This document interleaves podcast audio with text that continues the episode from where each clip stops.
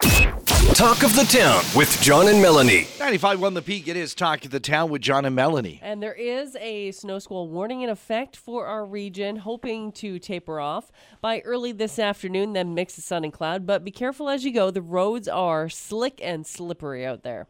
Joining us is the CEO of the Collingwood Public Library. We say hello to Ashley Kulchycki.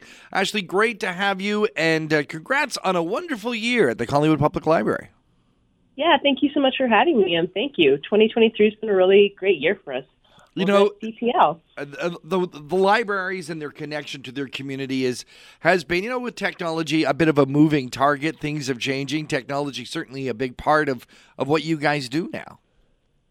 Yeah, absolutely. We see this um, throughout every facet of our um, of our profession. I think there was, you know, when e-readers came on this on the scene here, people really thought that was potentially the the end, if you will, of libraries. And I think we've proven that that it's the exact opposite. That actually we're helping a lot of people with with their e-readers and things like that, and provide a lot of support for people in our community that need support.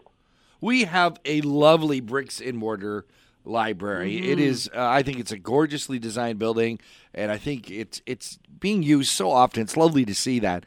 But you also service the community outside of the library.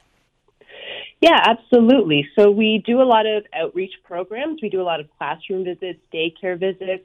Um, our technology coordinator actually also visits um, some of our retirement homes, providing that support. And we're always available online too. So we're reaching out to the community 24 7. Our services are available that way as well. And when you look back on the last year, 2023, I mean, there's always uh, ups and downs, but what were some of the highlights for that year? Yeah, this year in 2023, we've had a really fantastic year. Um, we've had about 100,000 people come through our doors this year, which has been really fantastic. And I think we're seeing that um, reflected in all of our services. Compared to the previous year, we're just seeing more people sign up for library cards, more items being checked out. Um, we've had some really fantastic programs offered. We had an Indigenous chef, Zach Keeshig, visit the library in the um, late spring, early summer there. He had about 100 people in attendance. It was really fantastic to see. Um, we just won the Georgian Bay Wreath competition, which is always an exciting event. And again, we had about 100 people for that. So we really just, when we are offering events, we're really just packing the room. And it's just been so great to see our community come out again, sort of post pandemic here. It really felt like we hit our stride in 2023. Ashley, tell us about the new website I'm hearing yes. about. Yes, so we just launched our new website last Monday. So this has been um, a big project for our team this year and a really exciting one. We've had our previous website for just over for about a decade. So uh, again, in the technology world, that that's a long time. Dated, yeah, exactly. Um, so we're really excited, as you mentioned, John. We have a really beautiful bricks and mortar facility, and we really wanted our online experience to align with with what we offer in person. So we've just really streamlined um, streamlined our website. We've made it a lot easier to find information. Um, previously, we felt like we had some duplication, or there were pages where you to sort of click and click and click and click. You know, you're sort of going down the rabbit hole to find that information you needed sometimes. Um, so we've just are sort of reorganized things. We brought in some fresh new colors for our branding.